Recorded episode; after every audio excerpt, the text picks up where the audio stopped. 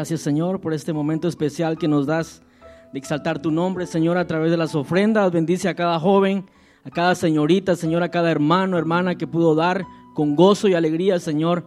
A ti damos toda la gloria, Señor, porque sabemos que nada de esto fuera posible si tú no estuvieras en este lugar, Padre. Y así que te damos gracias porque estás en este lugar. Padre, bendice a cada uno de los que se quedaron en casa. De igual manera, Señor, bendice sus mesas, Señor, que nunca haga falta nada, Padre. Provee, Señor, a las viudas, a los desamparados, Señor, a los huérfanos, Padre. En el nombre de Jesús te lo pedimos, Señor. Ahí con sus manos levantadas, ¿por qué no entonamos aquella adoración que dice, yo te agradezco oh, por todo lo que has hecho, por todo lo que haces. Dígaselo de corazón. Y por todo lo que harás,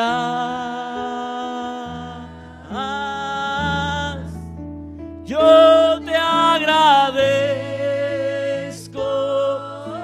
Dígaselo al Señor con todo su ser.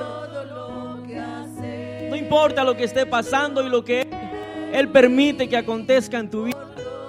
Solo dale gracias. Oh sí, Señor, por todo y por todo lo que hará. Levante su voz con gozo y fuerte, dígale. Yo te agradezco por todo lo que has hecho,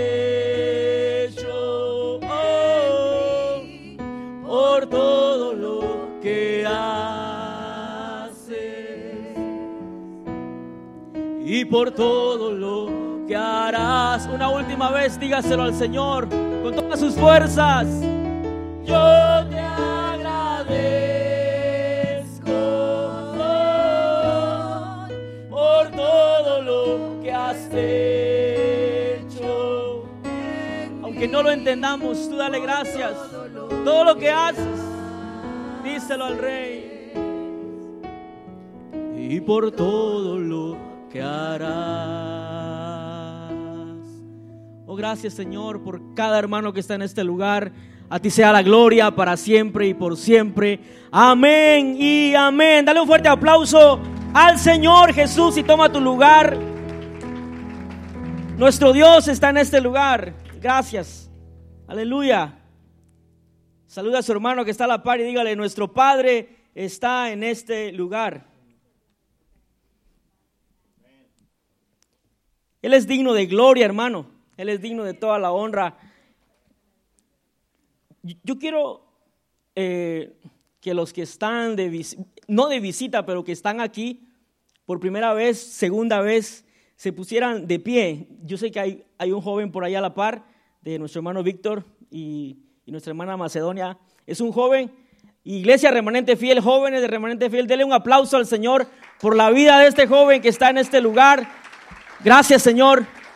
También tenemos a, este joven que está a la par de nuestro hermano Max. Se puede poner de pie, iglesia, denle un fuerte aplauso por la vida de este joven. Y aquí también en nuestro medio tenemos a un jovencito, pero para que no se sienta solo, yo voy a pedir que se pongan de pie todos ellos y les dé un fuerte aplauso, un jovencito que acaba de llegar de Guatemala también. Amén. Hermano, Dios es fiel. Y así que sean bienvenidos los que están por primera, segunda y tercera vez. Decía un pastor, los que están por cuarta vez ya son de casa. es el dicho de él, ¿verdad? Pero bueno, nos alegra saber de que en medio de todo lo que está sucediendo alrededor del mundo, hay jóvenes que apartan un momento para estar en la presencia del Señor. Yo no sé, usted, eh, usted que tiene más de 30 años como yo, le alegra ver a un joven buscando de Dios. Y yo sé que la juventud, hermanos, y me incluyo ahí, hay una etapa donde ni, ni fu ni fa, decía alguien, nos cuesta muchas veces eh, alinearnos, pero lo más importante es cuando tú tienes esa hambre y esa sed todavía Y yo sé que ahí es donde Dios todavía puede seguir trabajando en una persona y en alguien hambriento y sediento por el Señor. ¿Cuántos están hambrientos y sedientos por la presencia de Dios? El día que tú dejes de tener hambre y sed de Dios, hasta ahí llegaste. Amén. Así que denle un fuerte aplauso a la palabra de Dios porque va a ser la palabra que nos va a convencer a todos, a todos. Diga conmigo, fans. ¿Alguien sabe qué es fans? ¿Alguien es fans de alguien? ¿Fanático? pues hoy le voy a hablar de, de algo parecido. Fans, seguidor o discípulo. ¿Quién sos? De Jesús. ¿Eres solo fans? ¿Eres un seguidor o eres un discípulo? Y hay mucho que hablar de esto, pero ¿sabe una cosa?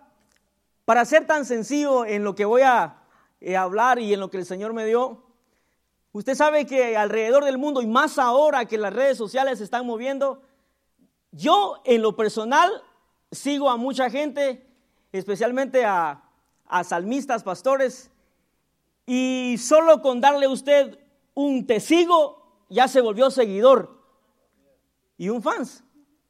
Y automáticamente le llegan las notificaciones de esa persona. Pero aquel que de verdad es fans de alguien o seguidor, no se va a perder ninguna, eh, ningún programa que esa persona le envíe automáticamente. Y va a ser honesto usted conmigo antes de, entrar eh, a la palabra, que a veces eh, somos fans de mucha gente en las redes sociales por darle el te sigo o el me gusta, pero muchas veces ni nos interesa saber qué fue lo que publicó ese pastor, ese profeta, ese evangelista, ese cantante. Muchas veces solamente llega la notificación a tu celular y lo pasas por alto. Y aquí quiero llegar con eso, que muchas veces la notificación del cielo como fans y como seguidor y como discípulo de Jesús te llega o nos llega, como en este caso te está llegando, me va a llegar en este momento, que es la palabra, y le das, lo rechazas o le das borrar todo. Y tal vez ahí venía algo muy importante. Yo te pido en este momento que, que abras tu corazón y que seamos humildes todos para recibir la palabra, porque no es mi palabra, hermano no es mi palabra, señorita joven que está aquí, es la palabra de Dios. Así que ahorita en este momento, yo sé que usted está pensando, ¿qué soy de Jesús? ¿Seré un fans? ¿Un seguidor? ¿O un discípulo? Yo sé que alguien eh, ahí muy bíblico dice, yo soy su hijo. Pues claro, todos somos hijos, pero muchas veces en el caminar cristiano nos convertimos solamente en fans de Jesús. ¿Está conmigo? O muchas veces solamente nos convertimos en seguidores. Y vayamos rapidito a Efesios 5, 1, 2. Y mientras lo encuentran, yo le voy a definir con unas palabras sencillas lo que significa fans. Fan significa admirador o, o seguidor apasionado, oiga, de una persona o de una cosa. Eso es lo que significa fans. Y muchas veces, eh, como hijos de Dios, como cristianos, nos encanta lo que Dios hace, nos apasiona lo que Dios hace, pero muchas veces vamos a ser honestos, no queremos hacer lo que Él nos manda que, que hagamos. Seguidor, dice, persona que sigue o persigue a otra. Por otra parte, dice, solo es un entusiasta de algo o de alguien. Yo me ponía a pensar todos los días de servicio, estaba viendo como el panorama, ¿verdad? Eh, al momento que usted va a preparar algo, su mente comienza a volar y comienza a imaginarse eh, acerca de lo que está leyendo. Y como yo comencé a buscar lo que, lo que significa eh, seguidor, y dice un entusiasta de algo o de alguien. Muchas veces es triste decirlo, pero estamos en la presencia de Dios y solamente somos entusiastas. Y nos alegra estar ahí, pero no entramos completamente a su presencia. Discípulo es alguien que aprende de su maestro y hace como su maestro, por lo que el maestro, oiga, espera que el discípulo dé frutos y lo manifieste. Ahí entramos todos, hermanos. Todos necesitamos dar frutos, todos, todos, hasta yo. necesitamos dar frutos. So, ¿quién eres? ¿Fans, seguidor o discípulo de Jesús? Dice, sed pues imitadores de quién? De Dios como hijos amados. Me voy a enfocar por el momento en la palabra imitadores. Alrededor de mis 18 años, en mi época, los que son de mi época digan, ¡uh! no soy tan viejo, hermano. Decía alguien, viejo el sol y todavía alumbra. Sed pues imitadores, dice. En mi época de los 18 años a los tal vez 21 probablemente, comenzaron a salir un montón de peinados que hasta ahorita muy poco los veo, porque eran de mi época. Y pero sabe, por algo comenzaba eso. Y en ese momento no había ni, ni Facebook, ni Instagram, ni nada de esas cosas. Mas sin embargo, en la pantalla, ¿cuántos tuvieron tele de aquellas que se movían y que hacían tlac, tlac? Y cuando se barría eso con un alicate, tac, tac. El alicate se descomponía, usted le metía tape a modo que amarrara la situación. El punto es que no había redes sociales, pero con que tan solo saliera un artista con un mechón o con el pelo partido y usted se sabía las canciones de él, usted ya quería peinarse como él. Fíjese, ya usted andaba, yo me acuerdo de esa época de los pantalones flojos, hermano, así, que ni caminar podía uno y, el que lo andaba se sentía como, no sé si como el, el forastero en el lejano oeste, Caminaba así, hermano, y se sentía el gran gran, el grande. Estaba imitando a alguien porque en su casa su papá tenía el pantalón bien apretado, algunos con botas y bien, hermano, bien. Mas sin embargo, sin embargo, fíjese, comenzamos a imitar a personas que ni siquiera, hermano, nos conocen. Hasta el momento, bueno, por decirlo así, para que usted sepa lo que, lo que pasó conmigo. Por lo menos conmigo comenzó mi peinado del libro abierto. Gracias a Dios que fue un artista cristiano. Roberto Orellana. Lo andaba así. Mi, mamá o no sé quién compró un disco y yo miraba que qué bonito se miraba. Y yo dije, se ve bonito. Lo malo era que no me lo dejaban crecer porque ahí en casa, hombre, aquí. Nada de que con el mechón acá. Y entonces comencé a imitar el peinado de nuestro hermano Roberto Orellana. Pero también por otro lado, era de urgencia que yo lo utilizara para los, que me conocen y para los que no. Era necesario porque yo tenía un, o tengo una cicatriz acá. Y por imitar ese peinado que me gustaba mucho, yo podía taparme esto que usted ahorita creo que alcanza a ver todavía. Y entonces, eh, incluso comencé a cantar eh, algunas canciones con pista de él. Y cuando yo comenzaba a cantar enfrente del espejo, joven que me está escuchando, usted quiere cantar como él, que la voz le salga como él, y me paraba en el espejo. Yo tengo un nuevo amor, el corazón me late. y fíjese que tuve tan cerca a Roberto Orellana en Orlando, está como en una, a una hora de ahí, está pastoreando. Y no me llamó la atención, o sea, me alegró tenerlo cerca porque ya es pastor, pero no me llamó la atención como en ese entonces de querer conocerlo. Y muchas veces los jóvenes y señoritas están detrás de una figura pública que ni siquiera lo conocen.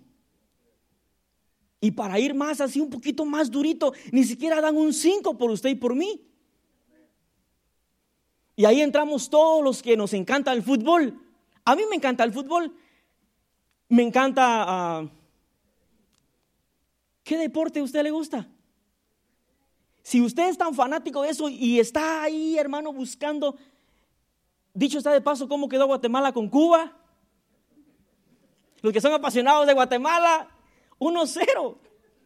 Uf. Hermano, pero la Biblia nos enseña que en lugar de ser imitadores de personas, o de alguna cosa, dice la Biblia, sed pues imitadores de quién, hermano? De Dios. Dígalo conmigo fuerte y en coro. ¿Imitadores de quién? De Dios. Y le cuento, me dejé es prácticamente como el peinado ese por mucho tiempo.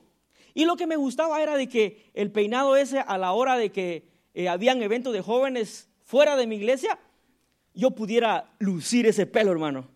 Y a la hora de danzar, hermano, se hacía así. San, san. hermano, esa era mi época de 18 a 21. De repente, hermano, ya me molestaba en el ojo ese, ese asunto, ya me lastimaba. Y para cerrar el asunto de que yo imitaba ese peinado, mi mamá llegó de Guatemala y me recuerdo que no me reconoció, hermano, porque aparte de eso, en la boda de Héctor yo me dejé crecer el pelo. Hay una foto ahí que a lo mejor algunos han visto. Hay una foto ahí, hermano. Y en donde yo me lo dejé crecer, dije, bueno, ahora que no está mi mamá, no estoy cerca de él, me lo voy a crecer. Llega mi mamá, saludó a todo el mundo, yo también la saludé en ese momento y ella muy alegre y cuando todo está en silencio dice, ¿y Marvin? Yo estaba sentado ahí, hermano. y, le dije, mami, yo estoy aquí. Y se me queda viendo, mi hijo, yo pensé que usted era una señorita, dice. Fíjese, muchas veces por imitar algo de alguien, comenzás a perder tu identidad, tu esencia. Y eso es lo que Dios no quiere. Es cierto, hay que imitar a, hombres de Dios, pero en realidad eh, a quien debemos de imitar, dígalo conmigo, es a Dios, es a Jesús. Dice, sed pues imitadores de Dios como hijos amados. ¿Cuántos son amados por Él aquí? Yo me siento amado a pesar de todo, me siento amado por Él. Y por eso estoy aquí, por su gracia, su misericordia. Y para concluir, mi mamá me dijo, mi hijo, le doy dos días para que se quite ese pelo si no cuando esté durmiendo se lo quito. Y hermano, hasta hoy estoy así. Ok. Entonces, un discípulo es alguien que aprende de su maestro y hace como su maestro, por lo que el maestro espera que el discípulo dé frutos y lo manifieste. Entrando a un punto de que, y no estoy criticando a, los que le encanta el fútbol, hermano, si le encanta, lo felicito. A mí me encanta, pero no soy tan así, pues tan metido en, el fútbol, no soy tan fans. Como lo que pasó con Guatemala, me enteré que jugó, yo ni supe que jugó, hasta que me dijeron, ¿ya viste el partido? Nunca supe. Bueno, el punto es que en mi época de adolescencia, los mundiales, hermano, que Valderrama, etcétera, no sé si ya le conté esa historia, pero muchas veces los cristianos caemos e, en un fanatismo o en ser fans de personas y comenzamos sin darnos cuenta a alejarnos de lo que en realidad debemos de seguir y que es a Dios, imitar a Dios, imitar a Jesús. Y entonces comencé a notar de que eh, en esa época yo comencé a ver de que los hermanos que eran tan fanáticos al fútbol cancelaban sus reuniones familiares, hermano, de la iglesia. O sus, sus células, pues, en, en casa. Si tocaba jugar un partido donde ellos sabían que estaba su equipo favorito, cancelaban eso. ¿Y cómo yo lo supe? Porque a mí me pusieron como a los 16 años, 17 más o menos, a supervisar cada lugar. Y yo iba solamente chequeando. Eh, si lo hizo, cuántos vinieron. Y en esa casa cuando yo llego, hermano, yo me paro y solamente oí el televisor a todo volumen y la lleva Valderrama. En ese tiempo, y la lleva Valderrama, y Valderrama. Y, y la hermana gritaba, hermano. Pero unos gritos, dale, dale. El hermano, suéltala, combínala y todo. Yo decía, nunca la he escuchado gritar, pero ojalá se gritara en la iglesia. Y no lo estoy regañando, pero es cierto. Tan así, hermano, que a veces ni a los servicios iban cuando era domingo y tenían que estar ahí presentes, no iban. ¿Y qué le quiero decir con eso? Que muchas veces, y te vuelvo a repetir, imitamos a algo o a alguien y comenzamos a alejarnos poco a poco de lo que en realidad deberíamos de imitar. ¿Está conmigo? Ok. Entonces vayamos rapidito a Primera de Pedro 2.21 al 25. Dígale a su hermano, ¿quién sos? ¿Fans nada más? ¿O eres un seguidor? ¿O un discípulo? Primera de Pedro 2.21 al 25 dice, pues para esto fuisteis llamados, oiga, porque también dice, Cristo padeció por nosotros, dejándonos ejemplo para que sigáis, ¿qué dice? Para que sigáis, ¿qué dice? Sus pisadas. Y como le repito, joven que está aquí, muchas veces comenzamos a imitar hasta el caminado de alguien que está hasta en otro continente, está en otro país, y sentimos que somos esa persona. No sé si ya le conté en nuestra época con Héctor, que Héctor y yo a veces jugábamos a ser Bruce Lee, ya le conté un par de veces. Nos metíamos como en ese papel, hermano. Y yo, yo a veces la hacía de villano, Héctor pasaba eh, haciéndose creer que era Bruce Lee y, se nos metía eso, hermano. Imitábamos todo lo que mirábamos en película. Y ahora que ya estoy a mis treinta y algo de años, no le digo completamente, hermano, me, me doy cuenta que el ser humano fue creado para en realidad imitar y podemos imitar de verdad a Dios. Porque si podemos ser fans o seguidor de una persona, que no está mal que lo sigas, pero ya ir hasta un extremo y que te vayas alejando poco a poco de tu esencia como hijo de Dios está mal. Pero si podemos como hijo de Dios imitar a alguien que ni siquiera nos conoce, ¿por qué no imitar al Rey de Reyes que nos ama, dio su vida por nosotros en la cruz del Calvario? ¿Está conmigo? Y por otro lado, yo me recuerdo, y que había otro, otro amigo muy vecino de nosotros.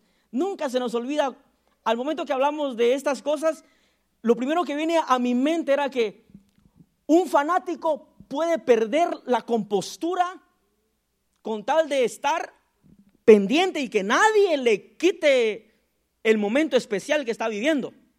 Yo me recuerdo que ese hombre estaba ahí viendo el fútbol y nosotros con Héctor y los que no teníamos tele en ese entonces nos agachábamos porque el hombre ponía cosas ahí para que no viéramos y nosotros viendo, hermano. Y el hombre más, sin embargo, eh, ahí, cuando de repente, dale, bola, y sus hijos gritando por un lado, mira que esto, cállense, no sé qué. Hermano, un fanático de alguien puede perder hasta el,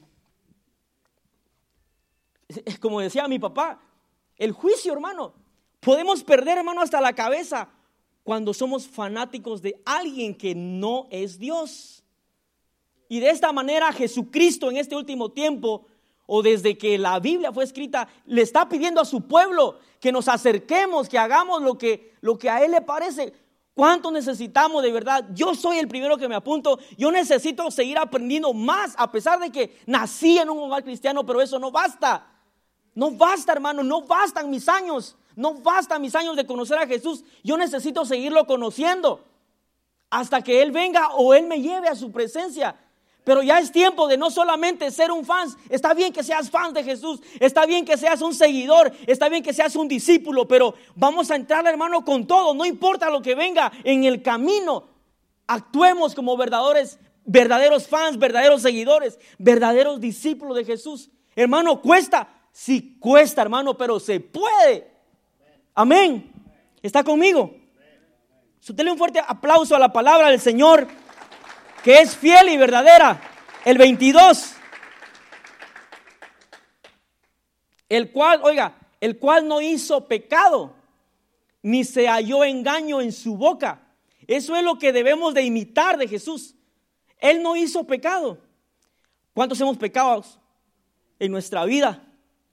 Pero más sin embargo, Él nos da esa oportunidad de arrepentirnos y continuar el camino. Dice, el cual no hizo pecado. Si tú y yo imitamos las pisadas de Jesús, que no hizo pecado, ni se halló, oiga, engaño en su boca.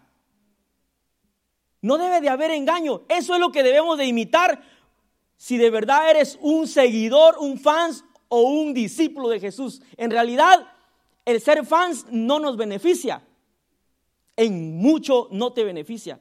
El ser seguidor, ahí la vas llevando, pero el ser discípulo, ahí prácticamente como quien dice, el Señor te tiene enganchado y pase lo que pase, eres su discípulo y vas a estar donde Él está.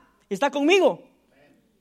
Y el 22 dice, el 23, perdón, quien cuando, oiga, quien cuando le maldecían, no respondían. Ese es un seguidor y un discípulo. Quien cuando le maldecían no respondían. Él dice que imitemos sus pisadas, hermano. Él no hizo pecado. Y cuando él maldecía, no, ¿qué? No respondía con maldición. Está tan claro. Yo me recuerdo, eh, y siempre menciono esto, cuando por primera vez en los Estados Unidos yo miré a un gringo enojadísimo, hermano. Como un guajolote, así todo bravo. Yo me recuerdo que entré a trabajar a un campo de golf y como no sabía lo que se hacía ahí, llevé un rastrío que no era a ese lugar. Porque hay varios rastríos, hay varias clases de rastríos. Y el americano este, un alto hermano, yo llevaba ocho días, creo, o no sé si un mes en los Estados Unidos. Había visto a un guatemalteco enojado, había visto a un mexicano enojado, pero a un gringo, hermano. Yo pensaba que eran angelitos, esos que usted se come, de esos marshmallows.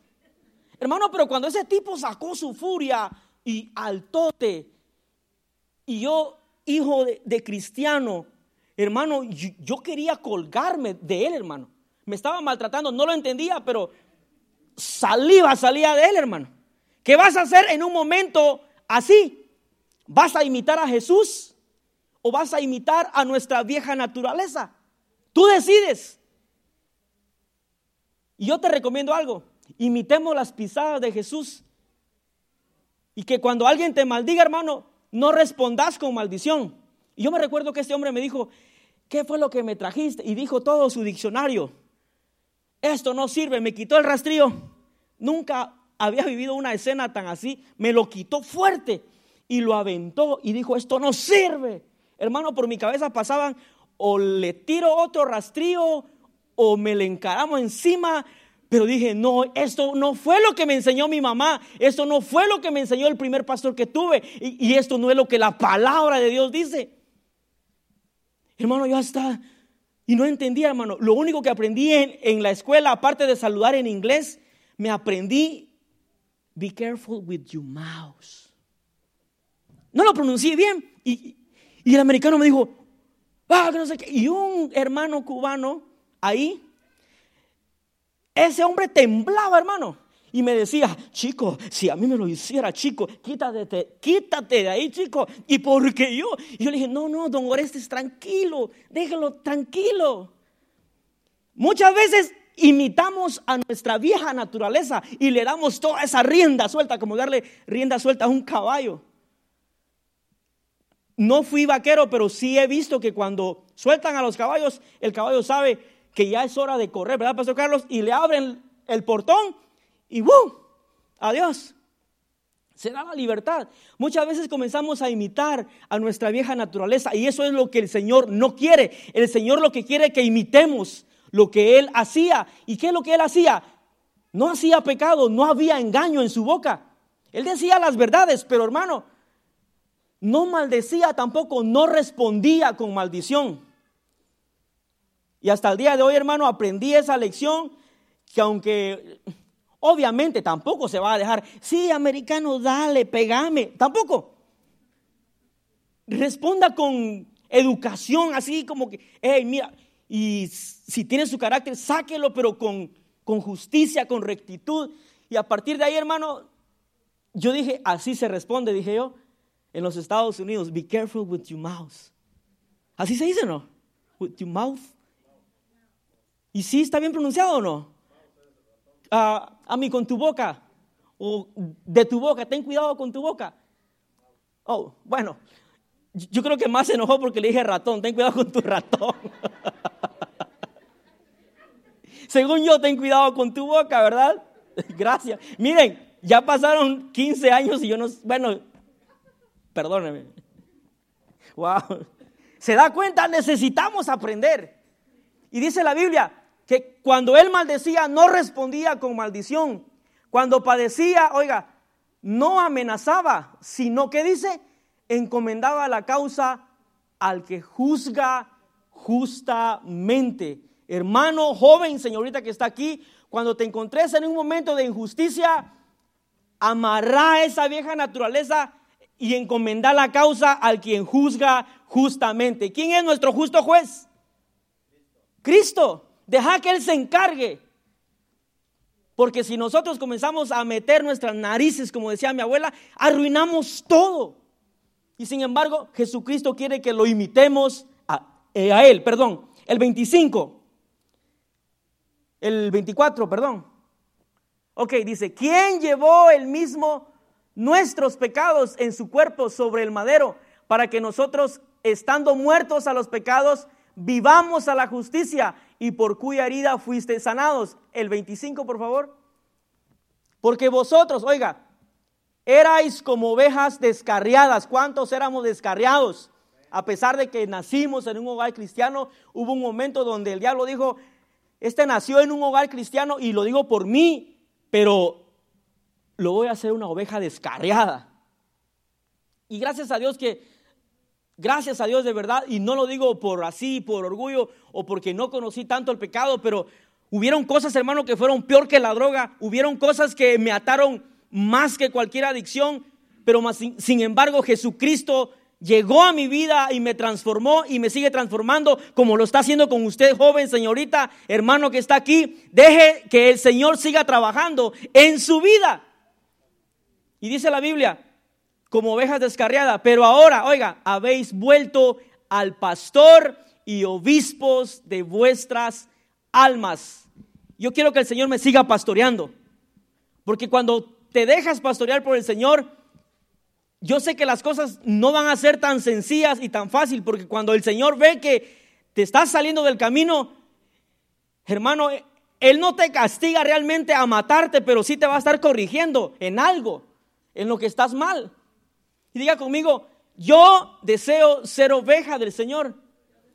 Es mejor dejarnos pastorear por el Señor. Y por eso el salmista David decía, Jehová es mi pastor. David realmente experimentó que en ese momento o en situaciones de tribulación, él decidió decir, Jehová es mi pastor, nada me faltará. Es por eso que es importante que seamos ovejas del Señor, y que Él nos pastoree. Y viene algo a mi mente que un pastor decía en el 2000 y algo, 2010 creo. Es tiempo que también las iglesias de Cristo alrededor del mundo se dejen pastorear por el pastor de los pastores. Porque entonces todo va a caminar bien, iglesia. Joven señorita, dejémonos pastorear por Él. ¿Está conmigo? Amén. Ok. Todos allá afuera sabrán si eres o no discípulo de Jesús. Aquí usted me ve tocando la batería. Aquí usted me ve muchas veces dirigiendo. Aquí me ve muchas veces a usted, eh, usted como ahorita predicando. Pero allá afuera es donde de verdad tenemos que manifestar quiénes somos. Allá te van a conocer si solamente eres un fanático y, y no lo digo para que no vengas más a la iglesia. No, no, no. Si, sientes que eres un fan de Jesús, eres bienvenido. Pero no solamente te quedes en la sección de fans y fanático, sino comienza a seguirlo a Él hasta que tú digas, Señor, yo quiero ser tu discípulo y dejarte enseñar por Él. Eh, vayamos rapidito a Juan 15, 8.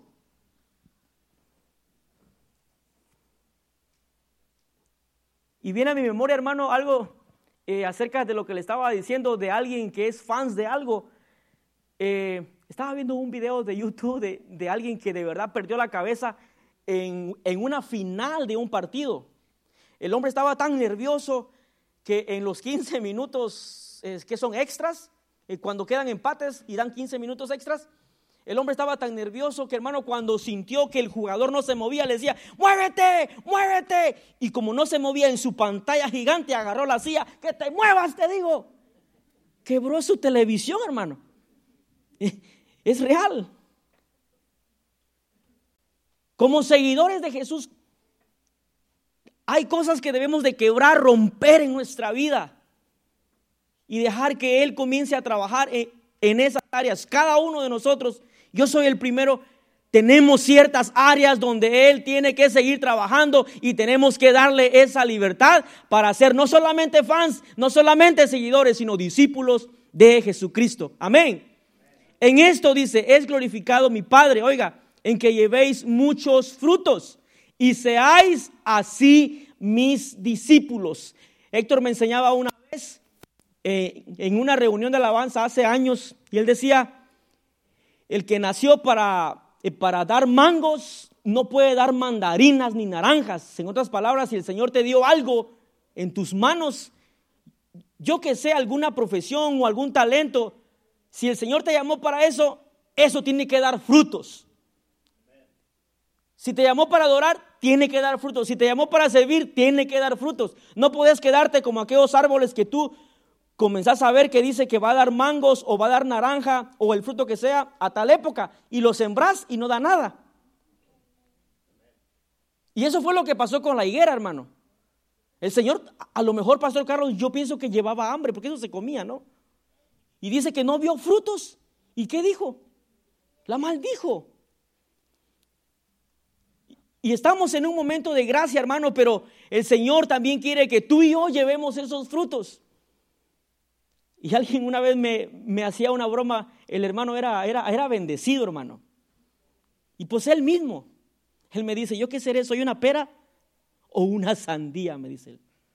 Él mismo se estaba, y le digo, no, tú eres un hijo de Dios, pero en otras palabras, muchas veces tenemos para dar frutos en nuestro espíritu, tenemos para dar frutos, pero muchas veces no dejamos que esos frutos se manifiesten, dejamos que los frutos de la vieja naturaleza comiencen a salir y no le damos libertad al Espíritu Santo que los frutos que el Señor quiere que nosotros demos salgan. Y dice, y seáis así mis discípulos. No llevar solamente un fruto. Ahí dice mucho. ¿Y qué es mucho para usted? Cantidad. ¿Cuál es tu fruto? Respóndete eso en tu corazón. ¿Qué frutos llevo yo como seguidor, como discípulo de Jesús? ¿Cuáles son mis frutos? ¿Será que mis frutos son que cuando me hablan mal, mi fruto es responder con grosería, mi fruto es responder con esto. Hermano, el Señor es fiel y justo. ¿A quién hermano, cuando hay una injusticia, y se lo digo por mí, cuando hay una injusticia, hermano, una vez alguien decía, yo soy cristiano, pero mi machete no. Y cristianos, hermano. Le estoy hablando de tiempos atrás. Y cuentan, ¿verdad, Marvin? Que en las reuniones que tenían nuestros primeros siervos que nos formaron. No a pensar que anda un machete ahí, pero en cada reunión que tenían, los machetes no faltaban, hermano, porque si no llegaban a un acuerdo, cuando el primero sacaba su machete, el otro también lo sacaba. Hoy ya no estamos en esa época. No sacas el machete, pero comenzás a sacar un montón de cosas que no es ni machete, no va a lastimar a la persona, pero la quieres tirar a modo de eliminar a esa persona. Y no es el plan de Jesús eso. El fruto de Jesús es que seamos mansos, diga conmigo, mansos. No menso, hermano, mansos y humildes de corazón. Solo los que están cerca de Él, diga conmigo, solo los que están cerca de Él, a Él les enseñará los misterios y cosas de su reino. Marcos 10, 11, oiga. Y te pregunto, a la persona jugador, yo que sé de quién eres fanático o a quien sigues, que no es tan mal, te digo, y no estamos prohibiendo que ahora ya no le voy a dar like porque el hermano puede ver y me va a juzgar. No, no, no te vine a juzgar hoy. Pero hagamos conciencia. Seguimos muchas veces a personas que ni te conocen, como repito, y a quien dio su vida por ti en la cruz del Calvario, no lo seguimos muchas veces. Lo hacemos a un lado, diga conmigo, eso está mal. Y dice, y les dijo, cualquiera que repudia, ¿es Marcos? ¿Sí? Ok. 10, 11. Y les dijo, cualquiera que repudia a su mujer y se casa con otra, comete adulterio con ella. Era 4.10, hermano. Era 4.10 al 11 perdón, era 4.10 al 11. Cuando estuvo, oiga, cuando estuvo solo, los que estaban, oiga, los que estaban cerca de él, ponga atención en esto porque hay algo muy importante. Jesús siempre estaba rodeado de multitudes, dígame si es cierto. estaba rodeado de multitudes muchas veces. Cuando estuvo solo, dice, los que estaban cerca, oiga, en otras palabras, cuando él estuvo con la multitud y llegó un momento donde la multitud se fue, se fueron los miles y miles, pero se quedó un grupo. Dice, cuando estuvo solo, los que estaban cerca de él, oiga, con los doce, había un grupo aparte de los doce. Y aquí yo me puedo dar la idea, no le estoy diciendo que así es, me puedo dar la idea que aparte de los doce que eran discípulos, había un grupo que solamente eran seguidores. Habían sanidades, ahí van a seguirlo, pero no eran de los doce. ¿Quién sos tú? Solamente estás viendo lo que Él está haciendo, pero no eres su discípulo. No nos dejamos discipular por Él. Y más sin embargo, dice ahí, los que estaban cerca de Él, con los doce. Esa palabra con significa que había un grupo aparte y los doce aparte. Y le preguntaron, dice, sobre la parábola. Y era palabra, la parábola del sembrador. Yo me podía imaginar hasta dónde llegaría ese grupo que solamente estuvo cerca de él. Yo te recomiendo algo. Y yo me lo recomiendo esta noche. No solamente estemos cerca de Él, dejémonos disipular por Él. Porque eso te va a ayudar en tu vida. Hasta que Él venga, hermano. O algo suceda. Fíjese que hoy le comentaba yo a un amigo que lamentablemente falleció alguien que yo conocí hace años en un trabajo. Lo conocí con el problema del corazón. Y ayer supe la noticia de que él falleció. No se pudo más con el corazón. Y cada vez que yo tenía la oportunidad en ese tiempo, yo le decía a él siempre, usted que tiene familia cristiana debe acercarse más a Dios. Y como yo perdí contacto con él, estaba aquí alrededor. Y es triste muchas veces, hermano, y seamos honestos, es triste muchas veces que hay tanta necesidad y sabes que eres discípulo, sabes que eres seguidor, pero no salimos, seamos honestos. Y estamos todos ahí. Y este muchacho, yo tengo la esperanza y, y falta que yo hable con los familiares de él que trabajaban también con nosotros. La esperanza mía es que en sus últimos días de vida, porque hace una semana todavía estaba vivo, él todavía sonreía, salen fotos ahí donde en donde lo muestran que él todavía tenía videollamadas con los familiares. Sin embargo, la pregunta es, ¿dónde está su alma? ¿Qué es lo más importante? Ahorita la palabra tú la estás escuchando. ¿Qué vamos a hacer? Es tu decisión, es mi decisión. Y eso es lo que a veces, muchas veces nos cuesta, hermano. Y jóvenes, nos cuesta. Yo sé que a, a, la temporada en que estás te cuesta, te cuesta alinearte. Es normal, no te asustes. Es que, pero es necesario que te alinees. En tu época hay personas adultas que no te entienden porque no pasaron lo mismo que estás pasando en tu época. Pero quien sí te entiende y a quien tú debes de entender es a Jesús que trae su palabra a tiempo para que no sigas haciendo cosas que no debes o no te metas en situaciones que no debes. Comenzá a imitar a Jesús. Es el consejo de esta noche. No solamente seas fans, no solamente seguidor, déjate disipular por Jesús. Y cuando estuvo solo, dice, los que estaban cerca de él, con los doce preguntaron sobre la parábola. Y el Señor les comienza a decir, hermano, esta noche tú decides si la palabra, como en esa parábola, si la palabra de esta noche cae en tu corazón, deja que tu, tu corazón sea un buen terreno y que la palabra de Dios comience a dar frutos. ¿Y cómo, hermano? Las cosas que estamos haciendo mal, comencemos a dejarla y imitemos a Jesús. Las cosas que están, como decía mi abuelo, chuecas, torcidas, comencemos a hacerla bien. Hermano, no es fácil, pero la Biblia dice que sí se puede. Todo lo podemos en Cristo joven. Hermano, hermano, pero usted no sabe la lucha. Claro que te entiendo, pero si la palabra lo dice, es porque sí se puede. Diga conmigo, sí se puede.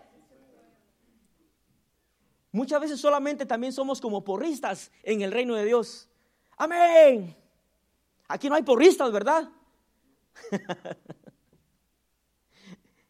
en un estadio, hermano, yo solamente he ido una vez a un estadio. Me asusté, hermano, nunca había visto tanta multitud. Y fui porque había un aniversario de la iglesia donde yo pertenecía cuando era más chamaquito. iba con mi playerota María, porque era una playera, ni mi medida encontraron una playerota María, 25 años de no sé qué, hermano, y ¡wow! ¡Amén! Yo divagado, hermano. Nunca había visto tanta multitud. Así es la gente fanática en un lugar. ¡Oh! Yo creo que es tiempo de que los que nos paramos también en este lugar, que comiencen a ver a Jesús en lugar de nosotros. Está bien que te digan, hermano, yo cuando sea grande quiero ser como usted. Dígale, como dijo Pablo, si yo imito a Jesús, imita, imita lo que yo hago. Pero si ves que yo hago cosas incorrectas, no lo hagas. En otras palabras, es necesario que Jesús brille en este lugar y que nuestra imagen se borre. Y así debe ser, hermano. Que brille Jesús, dice una alabanza. Que brille Jesús que brille solamente Él. ¿Y cómo va a ser eso? Si comenzamos a imitarlo a Él, señorita joven, si quieres brillar y si quieres que de verdad vean la luz de Jesús, hermano, si usted quiere que vean la luz de Jesús, comience a, dejarse disipular por Él. Y vamos avanzando. Negarnos a nosotros mismos, hermano. Eso nos cuesta, ¿sí o no? Nos cuesta.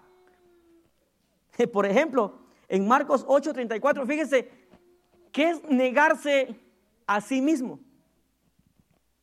¿Alguien podría decirme qué es negarse a sí mismo? Ajá. En donde tú digas, ay Señor, pero esa área me cuesta entregarla. Me pasó, hermano.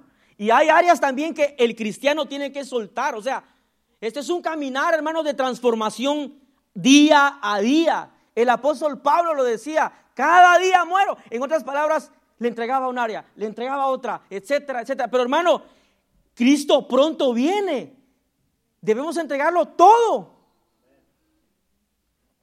Y dice, llamando a la gente y a sus discípulos, les dijo, si alguno quiere venir en pos de mí, oiga, niéguese a sí mismo, tome su cruz y sígame.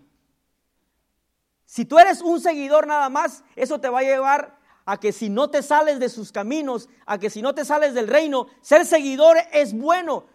Si no te sales, pase lo que pase, síguelo a él, sé un seguidor, que eso te va a llevar a ser un discípulo. ¿Está conmigo? Y ya por último, hermano, fíjese.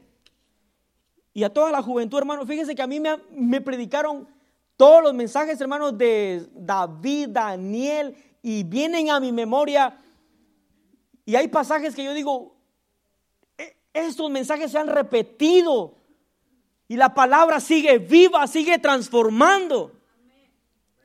Hasta el día de hoy hay jóvenes y señoritas que se siguen salvando, pero también hay jóvenes y señoritas que se siguen perdiendo. Y es triste y lamentable, fíjese, en Eclesiastés 11:9. Salude a su vecino y dígale, ¿quién sos? ¿Solo fan, seguidor o discípulo? Alégrate. Y esto lo dije la otra vez. Y vamos a ver si ahora sí entendimos. Y padre que estás ahí cerca de tu hijo, o si no estás cerca, pero dice la Biblia, alégrate joven. Alégrate joven en tu juventud. Yo parezco aquí puro loco. ¿va? Alégrate joven. Eso era para que explotara de alegría, hermano. Esa es la parte que le toca a usted. Grite de alegría. Alégrate joven no parece nada al estadio a donde yo fui. ¿Se da cuenta? Nos cuesta negarnos a nosotros mismos. Un solo grito. La palabra dice, alégrate. Se ganara usted la lotería, no se va a ir a meter a su closet. Ay, gané la lotería. Usted, hermano, me va a llamar, va a llamar al pastor, pastor, construyamos. Ojalá.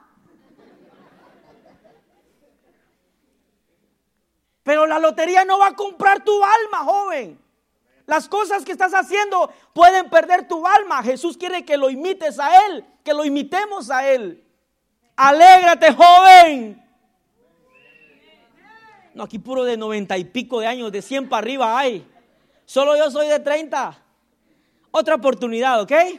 Alégrate, joven. Ya, ya va dando color. Última vez. Alégrate, joven. ¿Se da cuenta que se puede negar a uno mismo? Ay, hermano, si a mí no me sale ese grito.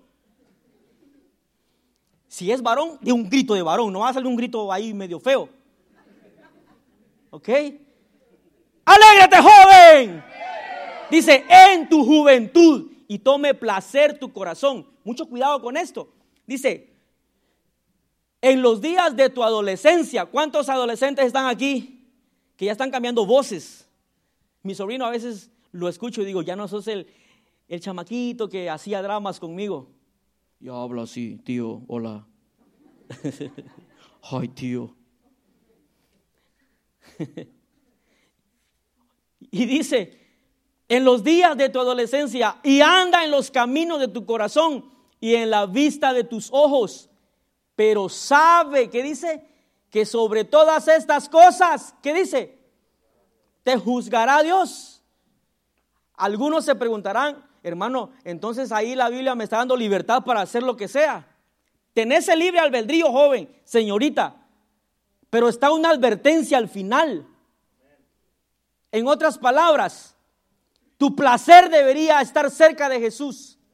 Tu placer es caminar con Jesús. Debería ser como hijo de Dios, como seguidor de Jesús. En los días de tu adolescencia, tu placer es estar en los caminos que Él quiere.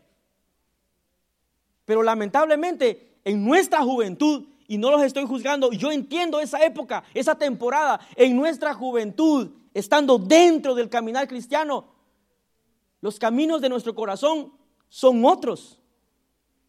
Y, esta es una advertencia de parte mía, no de la palabra.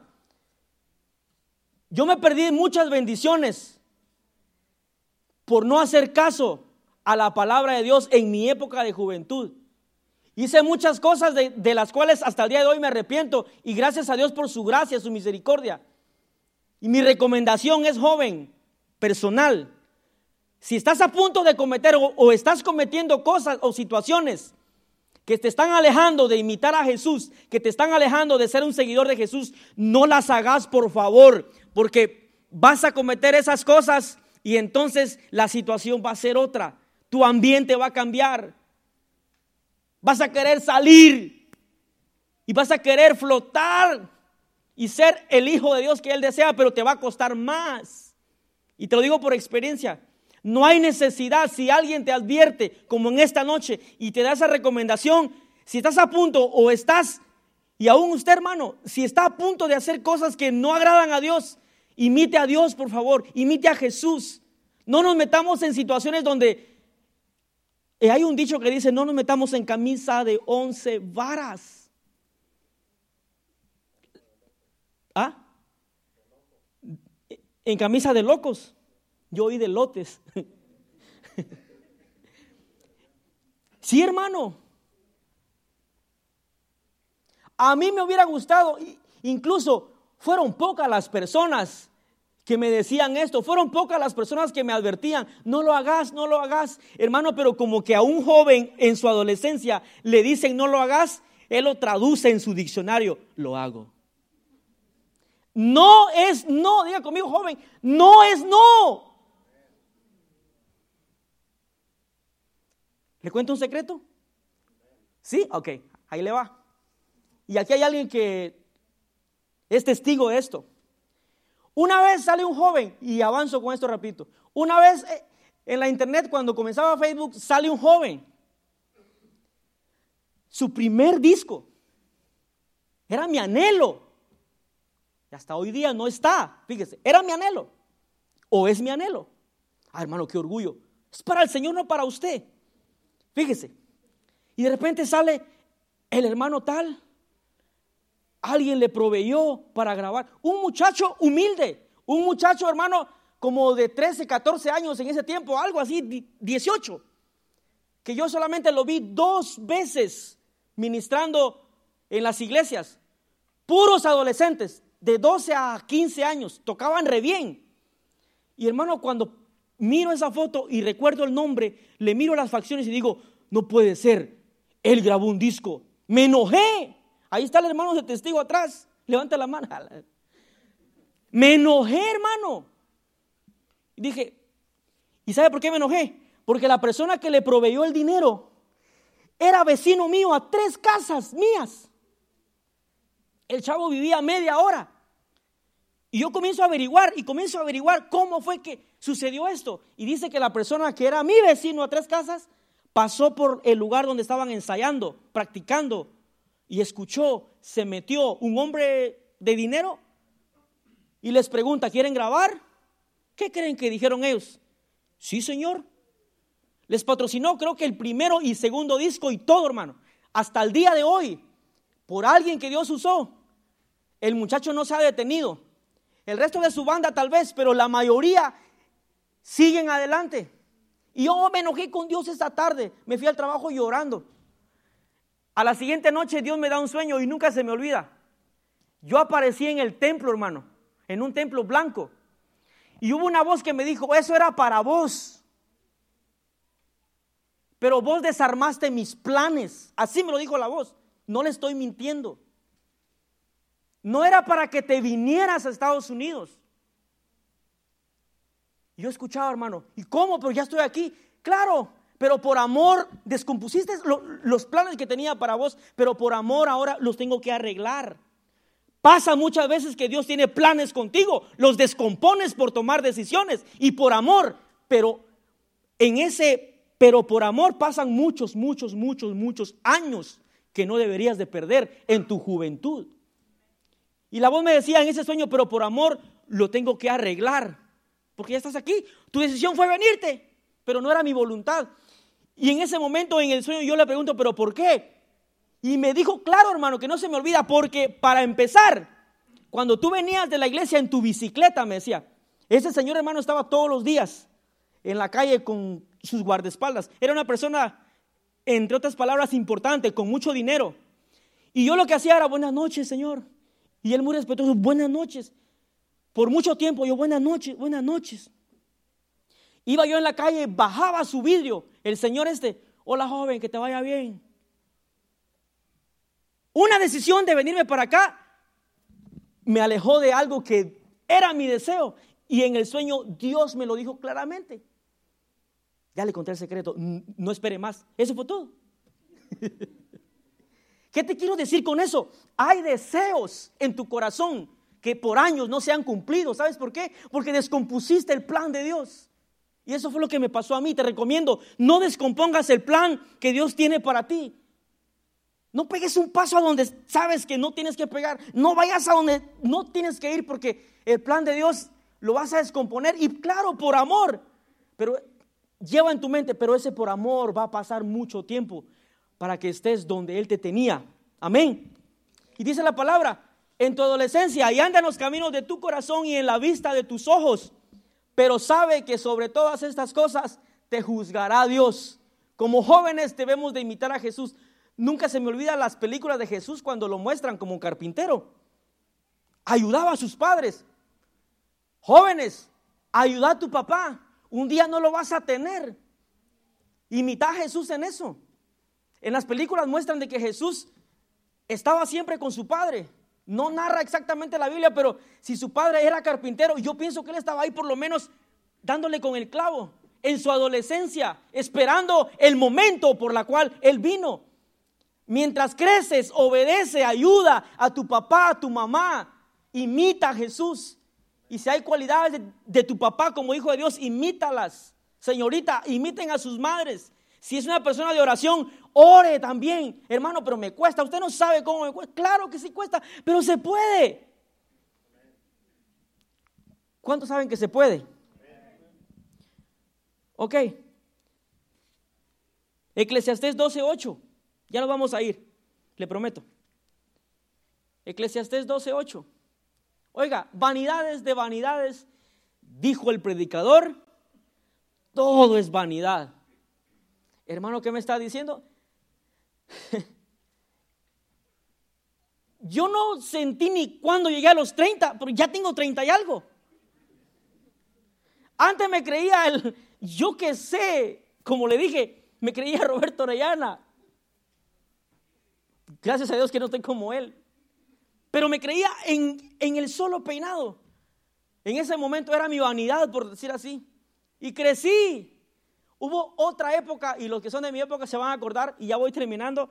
Hubo otra época que porque alguien en la televisión salió con su manga arrollada, así, todo el mundo también quería andar así. ¿Cuál era el chiste o la situación? Mostrar simplemente esta parte. Imitemos a Jesús. Imitemos lo que Él hacía. Él era manso, Él era humilde. So, diga conmigo, era bien listo también. No se dejaba engañar por los fariseos, no se dejaba engañar por los, los escribas de ese momento. Lo querían siempre agarrar, como decía el pastor Carlos la otra vez, siempre querían atraparlo en algo.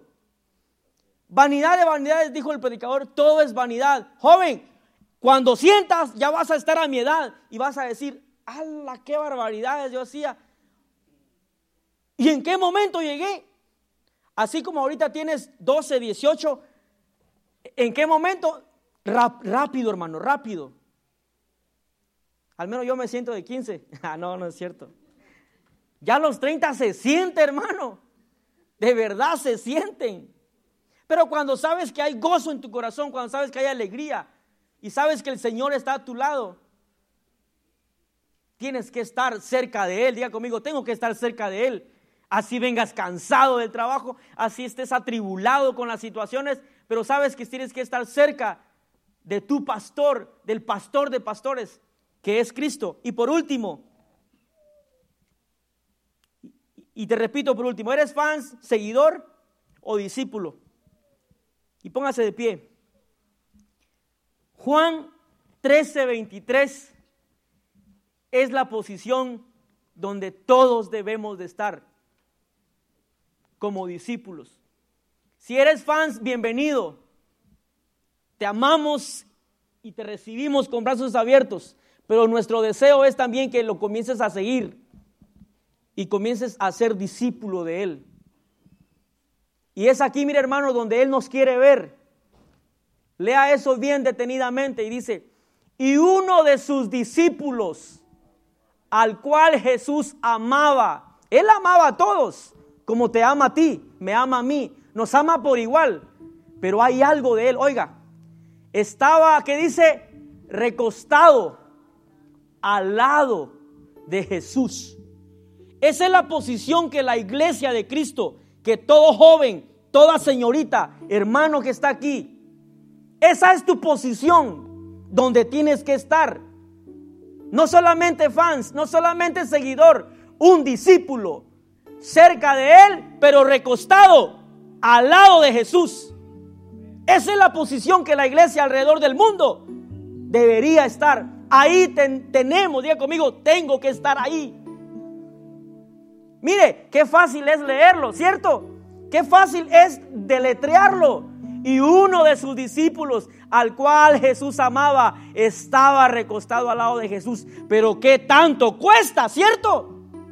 Pero no te va a costar si comenzamos a rendir todas las áreas. ¿Y sabe qué he aprendido?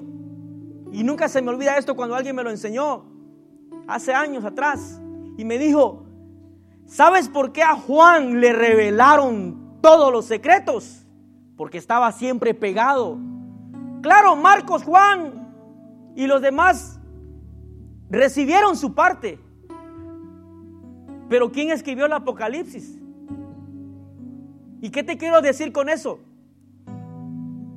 Y es aquí donde mucha gente patina muchas veces. Y eso lo aprendí de un libro de un escritor. Y decía, Dios no tiene eh, eh, favoritos. Dios tiene íntimos. En otras palabras, Dios le va a revelar todos los secretos, como lo hizo con Juan, a la iglesia que esté recostada al lado de él. Porque cuando estás al lado de una persona así recostada, lo sabes escuchar porque está cerquita de ti. Y estar cerca de una persona tan cerquita, Él te va a comenzar a decir cosas que nadie sabe. Y sabes que esto y lo otro. Eso pasó con Juan. Yo pienso que cuando Juan llegó a viejo, porque la, Biblia narra que llegó a viejo, le comenzó a revelar todo lo que está por acontecer y lo que ya ha acontecido. So, diga conmigo, qué privilegio de Juan. ¿Y sabe por qué? Porque siempre se mantenía recostado al lado de Jesús. Esa es y debe ser nuestra posición. Nos cuesta, pero sí se puede, iglesia. Levanta tus manos y dile al Señor, no quiero ser solamente fans tuyo. No quiero solamente ser un seguidor, quiero ser un discípulo que está recostado cerca de ti. Sé, Señor, que las luchas son fuertes como joven. Señorita joven que estás ahí, habla con Él. Él no vino para condenarte, Él vino para salvarte esta noche. Él vino para que abras tu corazón y hagas conciencia que las cosas que estamos haciendo mal, las comencemos a ordenar. Oh, gracias Señor. Y terminamos adorando. Oh Padre, te pido Señor por esta juventud, Señor, por mis hermanos. Que nos ayudes. En su adolescencia, en su juventud. Están en una etapa, Señor, que es tan difícil para ellos entender las cosas. Es tan difícil dejarse pastorear por ti. Ayúdanos. Ayúdanos, Padre. Enséñanos como jóvenes y enséñales, Señor, a esta juventud y a tu iglesia alrededor del mundo que es necesario estar. Esa es nuestra verdadera posición. Estar al lado tuyo, recostado al lado tuyo. Oh, sí, Señor. Es un buen momento para que comiences a rendir algunas áreas. A lo mejor dirás, pero hoy no, hoy no quiero. ¿Y por qué no decir rendir todas ante Él? Es un buen momento para decirle, Jesús, estaba tan lejos de ti, era tu seguidor, solamente venía o solamente te sigo por lo que haces. Pero me es difícil acercarme a ti para ser tu discípulo. Estoy cansado, tal vez dile, estoy cansado de solamente ser un seguidor y ver que sanas, restauras a otros. Pero a mí cuando es un buen momento, iglesia. Es un buen momento, joven y señorita, de abrir tu boca y dile al Señor, estoy aquí, ayúdame, ayúdame. Usted padre de familia, levante sus manos y comience a encomendar a sus hijos también. Ayuda, Señor, a esta juventud. Te lo pedimos, Señor. Oh, sí, Señor. Oh, sí, Señor. Mm, gracias, Señor. He decidido seguir a Cristo He decidido, dígalo fuerte, seguir a Cristo. He decidido seguir a Cristo con convicción. No vuelvo atrás, no vuelvo atrás. La vida vieja, la vida vieja, la he dejado, la he dejado. Dígalo fuerte, la vida vieja la he dejado, la vida vieja la he dejado, no vuelvo atrás, no vuelvo atrás. Si me llaman y si me llaman, el aleluya. ¿Qué importa, hermano, cómo te llamen? por seguirlo a Él, por ser discípulo. Y si me llaman el aleluya, que se oiga, no vuelvo atrás. Oh sí, Señor, gracias, Señor. Ayuda, Señor, a remanente fiel y a las iglesias alrededor del mundo, Padre, a la juventud, a no volver atrás Señor, te lo pedimos con todo nuestro corazón. Oh, gracias, Señor. Terminamos adorando, por favor. Gracias, Señor. Iglesia, levante sus manos y adore a Jesús. Oh, gracias, Señor. Gracias. Te adoramos, Rey. Ayúdanos, ayúdanos. Eso es, dígaselo, iglesia.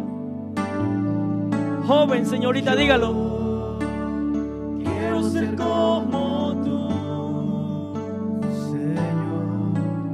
Yo quiero ser un vaso de tu amor. Yo quiero ser como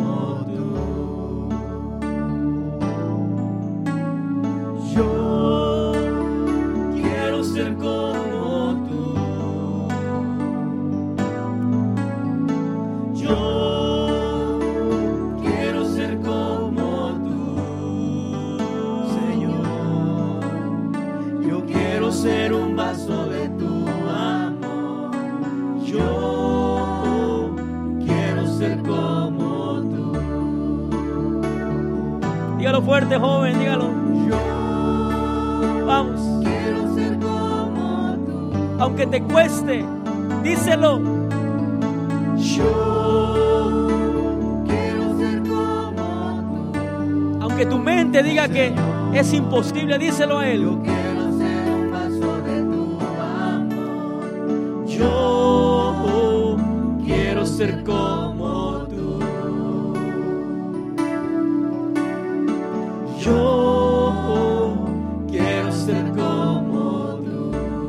Solamente la iglesia diciendo yo, yo quiero ser como tú. Dígalo fuerte, iglesia. Yo quiero ser como tú. Yo quiero ser un vaso de tu amor. Yo quiero ser como. Todos allá atrás, levanten su voz, por favor, dígale. Yo quiero ser con convicción, dígaselo al rey. Yo yo quiero ser un vaso. Ayúdanos, rey. Quiero ser tú. Por última vez, dígaselo al rey. Yo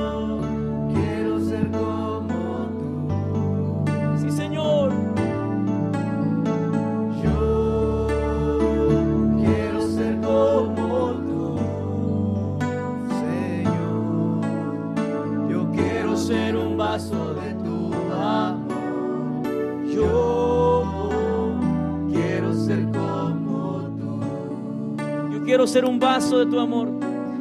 Yo quiero ser un vaso de tu amor. Yo quiero ser como tú. Sí, Señor. Yo quiero ser como tú. Gracias, Señor Jesús. Denle un fuerte aplauso a la palabra del Señor, que es fiel y verdadera. Amén. Amén. Queremos ser como Cristo. Amén. Hay que imitarlo a Él, hermano. Y yo creo que el mensaje estuvo claro. Hay que parecernos más a Él. Yo, ¿verdad? Como, así como Marvin, todos fuimos jóvenes, adolescentes. Y siempre quisimos imitar a los artistas, a los famosos de la farándula en algún tiempo de nuestra vida. Pero ahora, hermanos, yo quiero pasar, parecerme más a Cristo. Ahora como pastor, yo quiero pastorar como Jesucristo pastorea. Yo quiero parecer más a Él en todo y así usted también, porque Él es el modelo a seguir. Él es el ejemplo a seguir. Y con Él, hermanos, siguiendo su ejemplo, hermanos, vamos a estar bien delante de Dios y delante de los hombres. Así es que sigamos el ejemplo. Vamos a despedirnos ya que Marvin oró por, la, por el servicio, por la- el mensaje y todo, que el Señor haya tocado nuestras vidas, nuestros corazones, nuestras mentes, todo nuestro ser. Y así nos vamos a ir a despedir a nuestros hogares. Y recuerde el domingo aquí a las 5 de la tarde. Padre Santo, Padre bueno, gracias te damos, Señor. Gracias, Padre Santo, por tu palabra, por el mensaje. Gracias por Marvin, Señor, que se dejó usar, Señor, para que así tú nos hablaras por medio del mensaje. Un mensaje sencillo que todos podemos, Padre Celestial, eh, recibir, entender, porque así tú enseñas, Señor, con sencillez. Bendice a Marvin, Señor, y así bendice a todos los predicadores, Señor, que en este lugar, Señor, tú has escogido para predicar tu palabra, el Evangelio, Señor. Que tu nombre sea exaltado, glorificado siempre, Señor, en todos los servicios, en todas las prédica, Señor, que solamente tu nombre sea exaltado, Padre, porque nosotros, siervos inútiles somos, Señor. Gracias te damos, Señor. Llévanos a nuestros hogares, guárdanos, protégenos de todo mal, de todo accidente y que podamos descansar en la noche, en el sueño y el día de mañana, Señor, levantarnos fortalecidos porque tú eres nuestra fortaleza. En el nombre de Jesús, llévanos con bien. Amén y amén. Dios les bendiga a cada uno de ustedes. Nos vemos aquí el domingo a las 5 de la tarde. Hacia adelante, iglesia.